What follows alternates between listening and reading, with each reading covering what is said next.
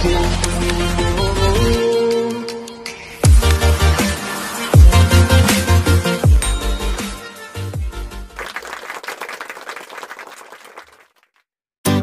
siang, kembali lagi bersama saya Agung Surya Gumla dalam acara Beyond Education Podcast. Podcast yang menemani teman-teman semuanya atau viewers-viewers di rumah ini dan menemani kita juga sering sharing-sharing motivating, coaching dan parenting dan tidak lupa kita juga sering-sering bagi-bagi tips tentang pendidikan atau membahas tentang pendidikan karena kita sudah berada di pendidikan selama 12 tahun lamanya pengalamannya seperti itu. Dan kalau misalnya teman-teman semuanya uh, sekarang melihat kanal YouTube kita secara keseluruhan, video-videonya sekarang lagi uh, hot dengan sesi Q&A. Di Q&A ini memang question and answer. Teman-teman semuanya boleh bertanya langsung kepada kita melalui link deskripsi di bawah ini. Saya sudah sediakan. Ada juga ada Gmail untuk bertanya. Biasanya sih yang bertanya masuknya lewat sana semuanya. Ada yang mau bertanya kita melalui email atau misalnya mau langsung melalui WhatsApp, Telegram dan lain-lainnya silakan sudah ada di bawah dan siapa pun bisa membaca artikel-artikel persembahan dari Beyond Education yang ada linknya di bawah juga. Silakan kalau misalnya mau dibaca kita selalu update artikel dan video atau artikel dan YouTube itu dua hari sekali. Ya, tidak pernah bolong misalnya. ya, tapi kalau misalnya teman-teman semuanya masih kurang puas juga misalnya mau bertanya langsung secara email atau secara hmm, pertanyaannya panjang gitu secara keseluruhan silahkan mending di email saja gitu jadi biar lebih enak gitu ya dan jangan lupa juga dengarkan kami juga di radio radio online Indonesia di Spotify di Apple Podcast kalau misalnya menggunakan iPhone atau misalnya kalau Android sepertinya terkenal dengan Spotify-nya. Silahkan digunakan saja di kedua kanal itu. Atau misalnya ada yang menggunakan overcre over, overcase terus Google Podcast atau RCTI Plus. Silahkan ada juga di sana. Kita tinggal searching aja dengan kata kunci Beyond Education Podcast. Silahkan dan pasti akan menemukan kami di sana. Tapi hanya berupa suara saja. Itu biasanya untuk orang-orang yang uh, sibuk ya tidak bisa menonton YouTube seperti itu baik pada siang hari ini bersama dengan Pak Doni. Halo teman-teman semuanya, gimana Gong? Apa nih kita Uh, bahas nih? ini udah tahun baru nih Pak Doni. Ah, nih. belum, Ya, udah. Ini ceritanya kita tag udah di tahun baru. Oh, Ah, Ceritanya ya. ceritanya oke. baru 2022 alhamdulillah Pak ya. Iya. Selama setahun tiga tahun ke belakang ini kita masih dihantui oleh pandemik gitu kan. Hmm. Dan sekarang juga masih juga Pak Masih juga. sepertinya. Nah, bagaimana nih Pak menurut Bapak ke depannya nih? Ya mudah-mudahan keadaan semakin baik ya. Iya. Karena ya namanya badai pasti berlalu. Iya sih. Dan ketika kita mengalami masa-masa pandemi ini kita harus bisa lebih sabar ah, menyikapinya. Karena ketika kita juga mengutuki masa-masa pandemi ini juga tidak akan bisa memberikan solusinya kan? Ah, nah lebih baik kita coba nih cari sisi positifnya nih. Apa yang bisa kita lakukan selama masa pandemi ini gitu, agar diri kita bisa terus bermanfaat loh Iya. Mau sebenarnya mau pandemi atau tidak harus tetap terus berangkat ya. Pak. iya pastinya dong Mudah-mudahan kita juga Education semakin maju gitu Pak. Amin, amin itu yang kita harapkan. Soalnya soalnya mungkin banyak yang nanya ini Pak. Oh, Oke, alhamdulillah. Udah pusing deh. ya terima kasih banyak yang bertanya ya. Bukan pusing itu tepatnya terlalu banyak pertanyaan dia harus seleksi satu-satu. Oke Pak, hari ini ada pertanyaan lagi nih ya. Apa nih? Pertanyaannya adalah terkait oh ini mah ah, ini si remaja nih kayaknya. Hmm. Tapi yang nanyain bukan remaja, orang tuanya. Oke. Tentang remaja dari sebenarnya Donita. Donita itu eh ya kayaknya sih anak SMA Pak. ya? Hmm. Dia Belum tentu. Iya. Mbak Donita atau Kak Donita atau Bu Donita, mohon maaf ini. Hmm. Tapi pertanyaan seperti ini, eh, lebih kurangnya, pentingkah bisa public speaking untuk pelajar SMA? Pentingnya public speaking untuk pelajar SMA. Pentingkah? Pentingkah? Penting kan? Nah, pentingkah public speaking untuk anak SMA? Nah, nah, ini Penting kan. banget. ini nih yang harus kita bahasnya Pak. Ini dari mulai public speakingnya dulu kali Pak ya. Ini maksudnya apa gitu public Iya. speaking sini? Jadi kan kalau public speaking ini adalah sebuah keahlian ya, sebuah kemampuan di mana kita bisa berbicara di depan orang banyak gitu dengan baik harapannya. Karena kalau kita asal bicara saja ya semua orang bisa gitu. Tetapi ketika kita berbicara dengan baik di depan orang banyak, ini yang perlu kita pelajari. Jadi kalau kita ditanya apakah penting, ya sangat penting. Ketika kita mampu berbicara dengan baik di depan orang banyak, pastinya banyak orang yang akan merasakan manfaat yang bisa kita berikan kepada mereka. Dan ini menjadi nilai plus gitu buat masa depan kita. Karena apa?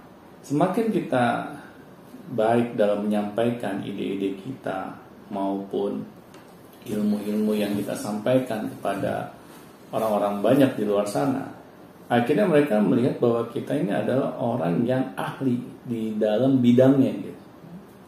Dan akhirnya ketika kita disebut sebagai orang yang ahli, orang-orang akan mencari kita, Bu. Karena apa? Karena orang yang ahli ini kan memang dibutuhkan. Dibutuhkan nasihatnya, dibutuhkan uh, manfaatnya.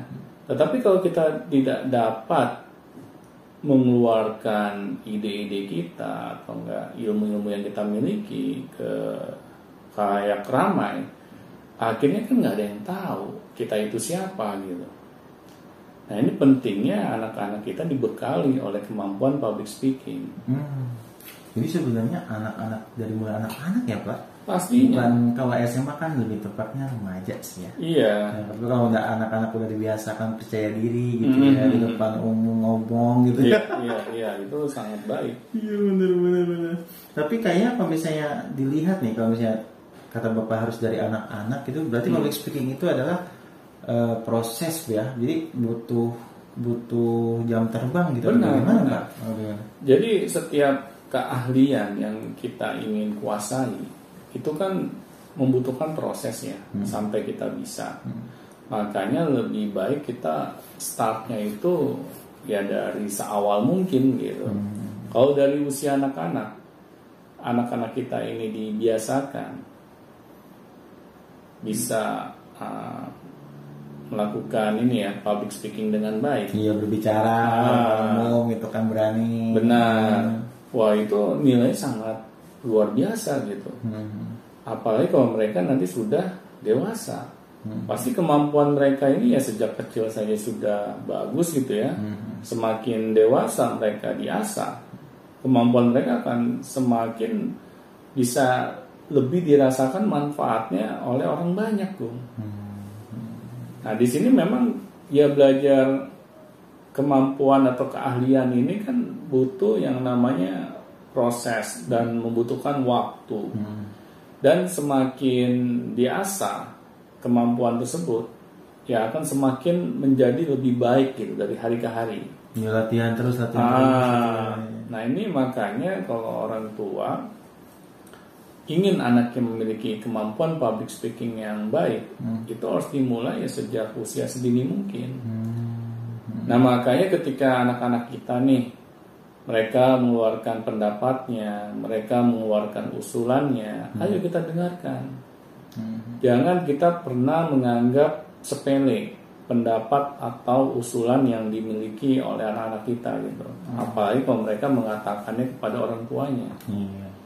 Karena itu salah satu cara kita menumbuhkan rasa percaya diri. Tetapi kalau anak-anak kita nih baru berkata-kata sedikit aja sudah kita patahkan gitu. Ah, kita cut, kita anggap "Ah, kamu sebagai anak taunya apa sih gitu kan. Nah akhirnya kan anak-anak kita juga jadi males gitu, mau mengeluarkan pendapatnya, ide-idenya.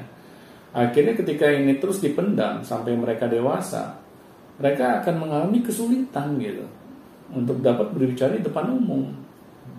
Ya di depan orang tuanya aja selalu di-cut, Iya. ya apalagi ketika mereka berbicara di depan orang banyak. Makanya kan banyak nih orang-orang yang ketika dikasih kesempatan untuk berbicara di depan umum, wow mereka keluar keringet dingin tuh. Panas dingin lagi. Iya, mereka groginya luar biasa gitu. Sampai apa yang mereka sudah pikirkan tuh sulit mereka sampaikan. Hilang. Hilang gitu, ngeblank. Hmm. Dan itu adalah hal yang wajar karena tidak pernah dibiasakan dari kecil mereka ini baru belajar public speaking ketika mereka sudah dewasa. Tapi kalau misalnya public speaking hanya teori saja gitu Pak cukup. Nah itu lebih parah lagi. Oh. Karena belajar public speaking ini seperti kita belajar ilmu berenang Hmm. yang tidak bisa hanya belajar sekedar teori. Iya. Tetapi kita harus praktekkan dengan kita menyeburkan diri kita ke kolam renang. Di latihan terus gitu Pak ya. Iya harus. Jadi ilmu public speaking ini bukan ilmu teori, Hmm. tapi ilmu praktek. Semakin banyak kita praktek, kita akan semakin terbiasa gitu. Hmm. Jadi rasa percaya diri itu akan timbul dengan sendirinya. Oh dengan kita semakin banyak praktek. Tetapi kalau kita jarang praktek, kita hanya sibuk belajar teori public speaking dan satu pun dari teori itu tidak pernah kita aplikasikan, Hmm. akhirnya percuma. Iya. Kayak orang belajar berenang nih, hanya belajar teori berenang gitu. Jangan nyebur-nyebur gitu. Iya nggak nyebur mau sampai kapan dia bisa berenang gitu. Tetap aja ketika dia menemukan situasi dia harus nyebur dia akan pakai ilmu gaya dada gitu. Bukan ya batu. Dada. Gitu. Berarti bener ya Pak misalnya karena kan banyak orang beranggapan seperti itu Pak katanya public speaking itu ah, tinggal pelajari sebentar paling langsung bisa gitu kan. Nah itu nggak bisa nggak bisa. Teorinya aja katanya gitu. Nggak bisa nggak bisa karena public speaking ini kan kita akan melakukan suatu kemampuan gitu Hmm. yang kita perlihatkan kepada kalayak ramai. Hmm. dan mereka akan melihat suruh eh, mata memandang itu kepada diri kita. Dan ketika kita tidak dapat memuaskan kayak ramai, akhirnya mereka ya bisa ini ya eh, secara otomatis mereka akan menghujat kita gitu. Nah di situ kita akan semakin terpuruk mental kita. Karena apa? Kita merasa gagal gitu. Ketika kita tampil, ya sama aja deh kayak seorang atlet olimpiade gitu.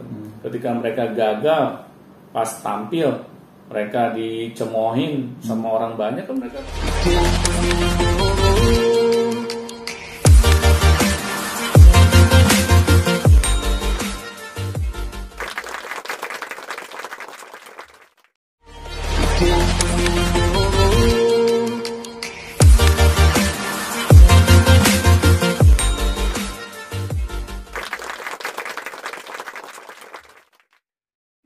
mentalnya. Iya.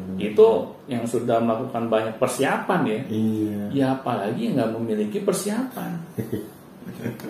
itu Makin kacau aja. makin kacau aja itu. Jadi kalau mau uji nyali sih ya boleh-boleh saja, tapi jangan nekat gitu kan. Iya benar-benar. Nah jadi memang ilmu public speaking ini perlu Bung, dipelajari oleh eh, segala jenis umur anak lah. Jangan terpatok anak remaja saja. Malah dari usia anak-anak kita masih kecil ya harus dibiasakan Hmm.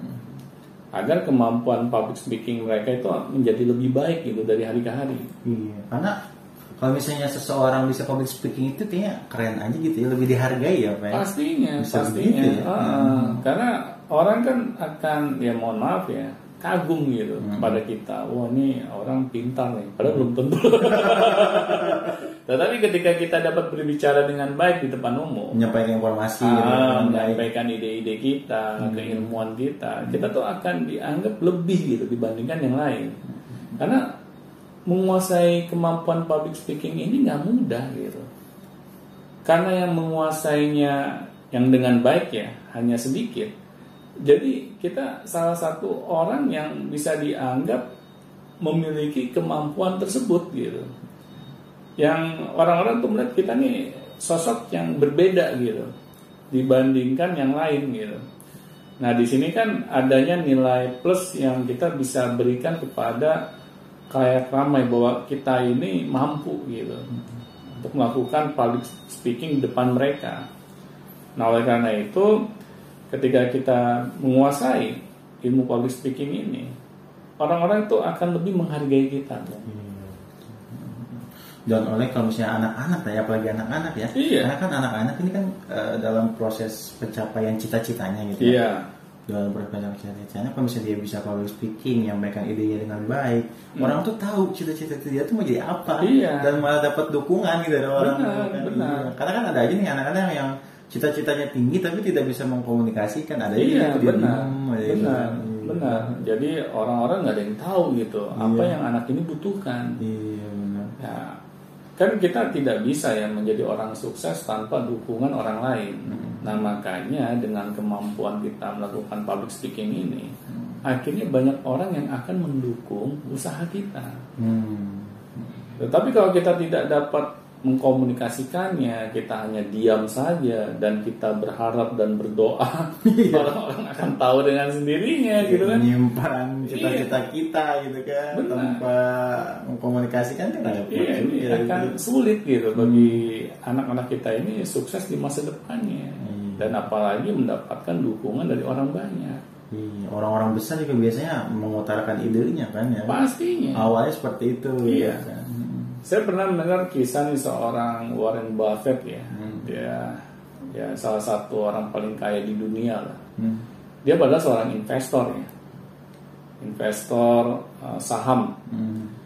Tetapi kok dia bilang salah satu resep kesuksesan itu yang dia miliki, dia bisa dan mampu berbicara di depan orang banyak. Hmm. Dan dia sejak muda memaksakan diri untuk mengambil kursus public speaking. Karena apa? Karena dia tahu gitu. Kalau dia ingin sukses, dia membutuhkan banyak dukungan. Dan dengan dia bisa melakukan public speaking dengan baik, makanya orang-orang akan banyak mendukung dia. Nah, di sini kan akhirnya kita bisa uh, belajar ya dari pengalamannya Warren Buffett gitu. Ya seorang investor saja yang nggak ada hubungannya gitu ya. Kadang kan kita mikir investor, public speaking, ngapain gitu Iya ngapain gitu kan? Apa korelasinya gitu? Iya, iya. Apakah dia seorang guru gitu yang harus ngomong di depan orang banyak? Apakah dia seorang trainer kan enggak? Hmm. Dia hanya uh, berkutat di bidang dunia investor, investasi maaf. Nah di di sini kan kita bisa melihat bahwa seorang Warren, Warren Buffett aja mau belajar gitu ilmu public speaking ini. Berarti ini kan sangat penting gitu. Jadi ini menjadi PR nih buat para orang tua. Ayo mulai usia anak kita sedini mungkin kita ajarkan mereka. Iya, karena PR-nya lebih besar karena di sekolah itu nggak diajari bapak. Nah itu. Dari saya mulai kecil sampai besar, Benar. speaking kapan diajarin gitu? Iya. Yang ada dulu di zaman masa-masa kita sekolah gitu ya. Iya. Kita misalnya ingin mengeluarkan pendapat Hmm. atau ide kita kepada guru. Kita malah kadang diremehin. Iya. Ah, dianggap kita tahu apa sih? Hmm. Nah, akhirnya kita males kan untuk Hmm. mengeluarkan lagi pendapat kita, ide kita. Akhirnya sudah kita berhenti bicara gitu. Nah, di sini sebenarnya ya bukan suasana yang kondusif gitu di sekolah. Kalau hal tersebut kejadian gitu. Nah, di sini makanya kita kalau memiliki anak jangan berharap gitu bahwa dunia sekolah lah yang akan mendidik kita, eh, mendidik anak kita mengasah kemampuan public speakingnya. Iya, jangan diserang sekolah. Iya.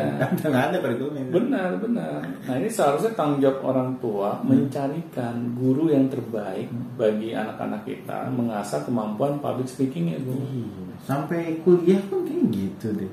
Iya sampai kuliah. Iya, malah kalau di SMA itu yang berpublic speaking itu adalah yang dihukum. Nah, Jadi Pernah aku ngera- deh. pernah ngerasain Oh, ya? iya, sering. Ayo katanya karena kamu ngobrol terus coba ngomong di depan. Ya, gantiin ibu. Ya. Gantiin ibu ngajar ya. Iya, iya. Ngajar ngajar aja gitu benar, kan. benar, benar. Kok begitu ya? Ternyata tapi Iya. pentingnya sangat penting sebenarnya harus dari kecil gitu kan. Iya benar. Nah ini yang apa yang Agung bilang ya kalau kemampuan berbicara di depan umum ini karena kita mendapatkan hukuman, ini kan bukan hal yang apa ya, yang bisa menjadikan diri kita mau belajar ilmu public speaking Iya, gitu. cuma takut gitu. Ah, karena kesannya ini orang ketika berbicara di depan orang banyak ini karena mendapatkan hukuman. Mm-mm. Di sini makanya orang tua PR tambah banyak nih. Iya.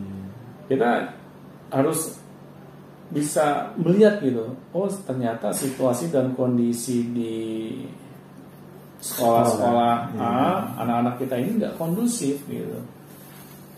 Untuk mengasah kemampuan public speaking anak-anak kita. Makanya kita harus cari alternatif lain bro karena kalau kita tidak berusaha mencari alternatif lain terus anak kita hanya kita harap saja gitu mereka bisa memiliki kemampuan public speaking ini dengan baik ya akan sulit terwujud gitu karena memang kemampuan public speaking ini harus ada guru yang mendampingi anak-anak kita gitu. Nah itu ya. Jadi sebenarnya sih kalau ngomong-ngomong doang sih bisa ya. bisa gampang Iya, modal pede aja modal ngomong, pede aja ngocak gitu. Tapi kalau Ah. misalnya yang lebih baik lagi kalau ada pendampingnya ya. benar agar kemampuan yang kita miliki ini benar-benar ada yang bisa mengevaluasinya yaitu seorang guru tetapi kalau kita hanya sekedar kita saja ya yang memaksakan diri untuk bisa bicara di depan orang banyak dan tanpa hadirnya seorang guru kita nggak tahu